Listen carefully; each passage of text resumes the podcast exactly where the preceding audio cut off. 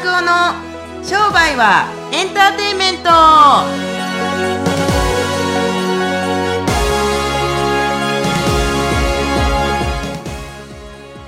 Welcome to 商売はエンターテインメント。うわすごい。なんか盛り上がってる感じがする。増田さん私最近、ポッドキャストがこれ誰にも聞かれてないんじゃないかっていうええ不安に陥ってたんですけど、いやでも事実なんじゃないの、どうどうなんですか？まさかの。なんだけど今日拍手があったからちょっとやる気がますます。今日はなんかあのたくさんの方たちがねこう収録日今夏夏祭りしてるんですよね。ということでぜひライブではい。質問してもらおうと思って、子供たちも手を挙げて、ないって。ないって。いうことで。質問はないというところなんで行きたいと思う速。攻はい早速はい。そう、うん。増田さんにどんどんかぶせてきますけおど、ね。質問はい。いきたいと思います、はいわかりました。はい。いいですか？は準備はいいですか？あ準準備はもちろん。準備はいいですか？うんいつでもいいよ。準備はいいですか？うるさいね。はい。何がそんなに聞くねんお前ということで行きたいと思いどんだけ引っ張りたいます。のほんま。じゃあどんだけ質問ある方。はい。はい。じゃあはい、ありがとうございます。ちょっとじゃあお名前とはい匿名でもいいですあ匿名でもいいですよ。出川さんいいと思 うけはい、えっ、と、出川と申します。はい。よろしくお願いしよます。ろしくお願いします。えっ、と、今、長男が中3で、えっ、と、全然勉強しなくて、うん成績がもう後ろから何番かみたいな、学年で。170人中160何番みたいな感じで、今年受験なのにちょっとどうしようかと思って、でも担任の先生にもちょっともう見放されちゃった感じで、そしたら、なんかちょっとたまたま家庭教師のなんかパンフレットみたいなのがあったので、電話したら、うん。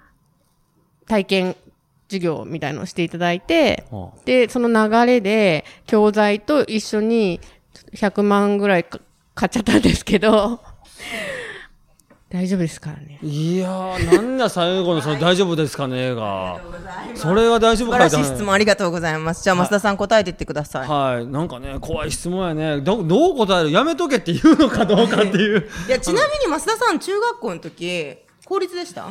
そうなんですよ。僕まずねまずまずねそこを聞いてほしかったんですよ、あのね僕のところは学年で200人ぐらいいたんですけれども僕成績150以上取ったことないんですよ。でも唯一国語とえっと150以上ってどういうこと？あと150以上200人いて150以以内に入ったことがないってことで大体あーじゃあ同108じぐらい。100えっと まあちょっとまあそんな感じやな、もうだいぶゲノゲぐらいのん。成績でしたけれども、180番台が多かったんじゃないかな。うん。でもう先生なんかからはもう見放されてるのもほもう丸分かりやって。もう3年間ずっと見放されてたから。だから水泳頑張ったっていうのももちろんありますけれども。でもあの僕自身は勉強はしなかったですけれども今こんな立場になれたのは逆に勉強をしなかったからなれましたね。普通にみんなと一緒に勉強してて普通に多分私立行ってあの慶応だったりとか東大だったりとか入ったりとかしてても多分今の違う人生になったと思いますけれどもあのまあ教材もねあの、分割で買われたっていうふうに、えっと、お話ししていただきましたけれども、まあ、勉強、本人たちがしたかったんだったら、すればいいんじゃないかなと思うし、よく、うーと、親が子供に勉強させるっていうふうにきっかけを作るっていうのはもちろん親なんですけれども、やっぱり、えっと、仕事と一緒で、やっぱりするのは本人ですから、そう。で、成績は上が上がったところで、何なのかをちゃんと深く考えてない親が多すぎる。うん、例えばあの言葉遣いが悪いから言葉遣いを良くしたいとか、えー例えばあの成績を例えば今は土米で3番目ぐらいですけれども1番2番な3番になっただからっていうことをちょっと聞きたいなと思いますね。やし、たとえ勉強できなかったとしても、それでなんかもう人生終わりだねみたいな感じで、あの、おっしゃる親とかいますけれども、あの、僕の知ってる子で、あの、常に成績が良かった子がいるんですよ。で、その中学校の時でも200人いて、常に1番か2番、もう国語ずっと100点。えー、と中間テスト、期末テスト、実力テストっていうのがあったんですけれども、えー、1年に3回テストがありましたけど、1年じゃは、えー、と期ごとに3回ぐらいテストがありましたけれども、計、えー、何回 ?1 年間で8回テストあってかける3年間ですから受験も入れたら、まあ、約25回ぐらい、えー、ずっと満点取ってましたけれども32歳の時に普通にあのー会社クビになってずっと今でもフリーターやってますよ。なるほどねうんあねだからね成績良くなるっていうのは僕自身が取れなかった話ですから素晴らしいことだと僕は思います思いますけど将来におおいてその点数が一体どういう意味を持つのかってことはちゃんと親が子供にちゃんと意思表示をしないといけないなと思いますね。はい、子供のあれを聞くってことですよね。あそうそうそう意思を確認するっていうことね。勉強ができたら何ができるとか勉強ができないことによって何が起こるのかってことを子どもたちは知らずに大きくなるんですよ。で大人でさえも子どもになんで勉強せなあかんとかって言わなあかんとかっていうのもちゃんと分からずに勉強しなさいとか片付けしなさいとかって本人たちも何にも今まで勉強してへんかったやんとかっていう話なんですよ。じゃあ出川さんに僕が聞きたいのはあこれ答え答えなくていいですけれどじゃあお前は今の年になってずっと毎月毎月勉強してたんかいって話なんですよ。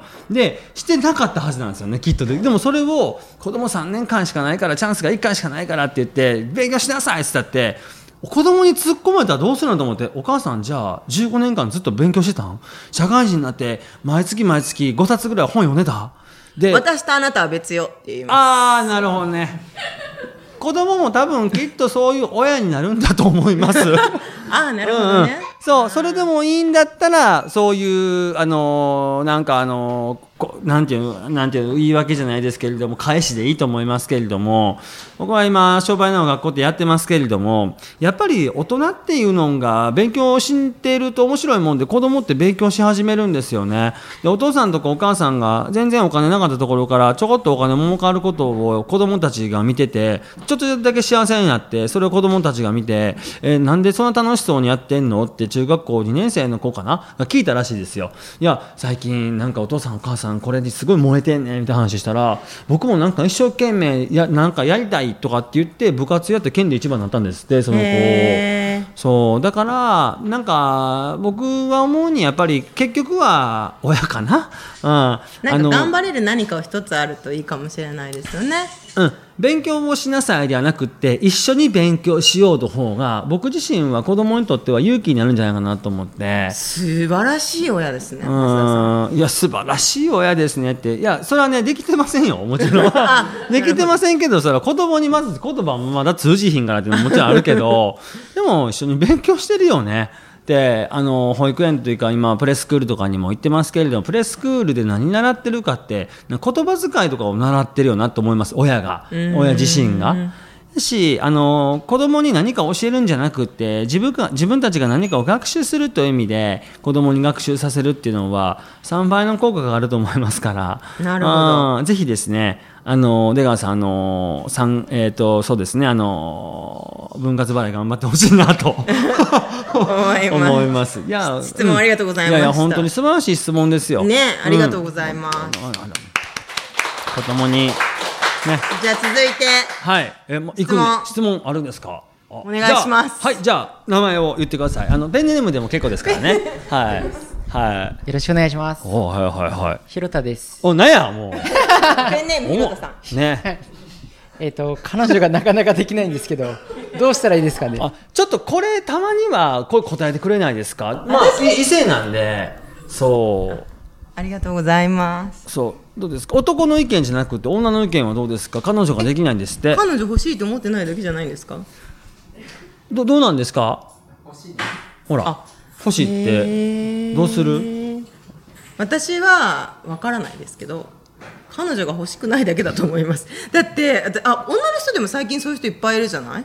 彼氏が欲しいって言ってて、うん、うん、うんうん。それでできないんですって言ってる友達いっぱいいるんですけど友達っていうかいろんな人？それってだって男と女同じ量いるはずなのに 出会わないわけがないと思っていてただ明確にどこにいてどういう像でどういう人なのかが分かってないからそれあれやなペルソナってやつやな。そうそうなんかめマーケティングでいうペルソナ？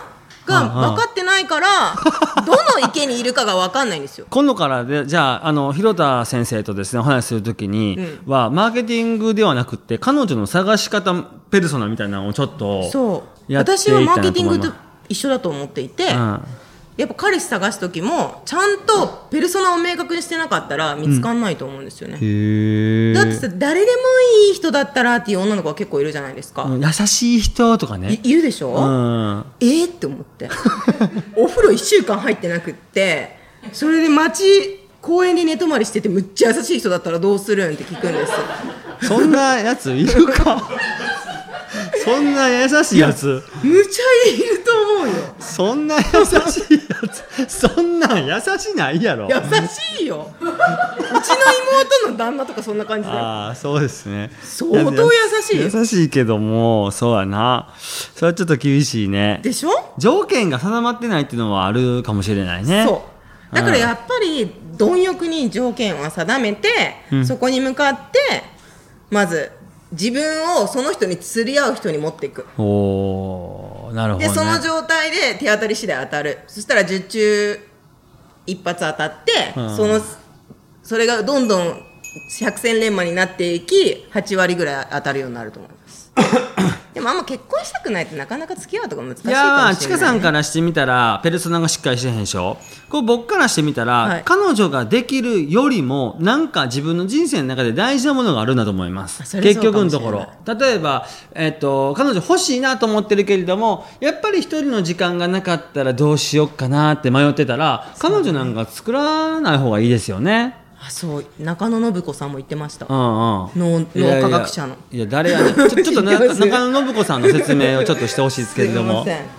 そう。脳科学者の、はいはい。なんかもう現代人はあの本当に彼女を作ったりとかあの子供を作ることがいらないんだって、んうんうん。なんでかっていうと人間の最もあの受けたい欲求なんていう喜びを感じる欲求っていうのは承認欲求なんだって、はいはい。なのに SNS で「いいねいいねいいね」されてもう承認されまくってるから、なんかあんまり他で使うエネルギーがもうなくなっちゃってるんだってさ。ああなるほどね。そう。だからなんか誰かこの人に承認されたいって欲求がすごい隠す広がもうなくなってっちゃっててっていう YouTube 載ってたんで見てほしいんですけど、なんかそれぐらい現代人はもう子孫を残せないようになってってるらしいですよ。うんでも昔の人はもっと子孫を残さなきゃいけないと思ってたから絶対彼女っていうかパートナー作って子供残していこうとか動物的本能が働いてたらしいです。ごめんなさい横から入ってっちゃって。あ全然全然だからなんかあの僕からしてみたら学校とかやってますけれどもお金持ちにならない人たちとか売り上げ上がらへん人たちって売り上げ上げたいよりももっと大事なものがあるんだと思いますそうですねそうだから優先順位が広田さんの場合は結局彼女があのーできたいというか彼女を作りたい以上に何か大事なものがあるんでしょうね。これをちょっと探っていったりすると面白いですね。確かに。そう。昔彼女でなんか嫌な思いとかしたことありますか？あじゃあこれがあったりするともしかして今度もそうなるんじゃないかなっていうのはちょっと否めないよね。そう。ーん。どんな嫌なことかによるけどそそうやな。でもれそれより勝る快楽がきっとそこにあれば、うんうんうんうん。きっとそっちも新しいせパタああなるほどね。だってずっと貧乏での人がねお金で怖い思いしたからって貧乏なわけじゃないじゃないですか。まあまあ確かに。なんで俺の方指さすの、うん、あああそうかそうそうそうそうそう。そうやな。でも確かにそうですね。あのいや貧乏がもうほどほどちょっと飽きてきたから、はい。そろそろお金持ちになりたいなと思っただけですよ僕のだからほと場合はほと彼女いないの飽きてこればあそうやな。きっとすぐ。ほとほと彼女いい日があ来てくる人どんな人やろうな。でも現代社会では本当難しいと思うんでできたら私はアフリカの終わりぐらいに行ってもらえば、うん。多分絶対すぐ彼女できると思うあのあの旅をすれば彼女はできますよね。孤独になって寂しくなってパートナーが欲しくなるから、あそうやな。なんか満たされてるかもしれないですねもしかすると。人間関係周りとかで。助けてもらえる人もいっぱいいるし仕事仲間とかもいっぱいいるしってなったらそら別に満たされてるからなんかひね彼女なんかいらないと思いますから。戦争行く人たちがみんな結婚して子供を作ってから戦争行ってたじゃないですか、はいはあれは絶対動物的本能だと思うああなるほどね。あそう。あとはあのよく子供欲しいっていう人たちはマグロ漁船からちょうど帰り帰ってきた時の男性を捕まえて行ったりすると多分そうですね。そうそう。鮭ぐらい子供生まれるんだと思いますよ。そうだと思う。私の知り合いの人で 船船の人？船で働いてる人子供女の子5人いるからね。あーそうね帰ってくるたんびに作ってんだなすごいね。そう。まあだからあのー環境だと僕思いますけどそれは、ただあのーそうそうそうそうそう。そう僕なんか彼女なんか欲しいと思ってなくてもできてた時なんかいっぱい出ましたからね。そうですよね。そう。何にも欲しないわ。まあもう人ほどほどもう一人でいたいわ言うてすぐできるから。すぐできるっていうかいない時ないんじゃないですか？あんまりないと思う、うん。あんまりないっていうのもでも僕は欲しいな欲しいなと思ったことなんかないよなんかお金欲しいな欲しいなと思ったことはあったとしても女の子欲しいな欲しいなと思って女の子欲しいな欲しいなとか 彼女欲しいな欲しいなとかって思ったことあんまないけどずっといたよね。うん。面白いもんでできるもんやって思い込んでるなんかも。うん。そんなもん別にそんなんまた寄ってくるやろって感じ？なるほど、ね。そう。まあ、そこはちょっと突っ込んでいきたいところですけど今日は控えてそうですね。まあ、それはあの、ちゃんと計算して、時間も時間だからっていうところを計算しました、今のは。はい。ということで、はい。今日はオープニングトークというか公開トークでお届けしました、ね。皆さんご協力いただきありがとうございました。はい。はい。こういう感じでですねポッドキャストを楽しく今後も続けていくのでぜひ皆さん購読ボタンをポチッと押していただいてあのまた次回お会いできればと思います。それでは次回お会いしましょう。さようなさよならら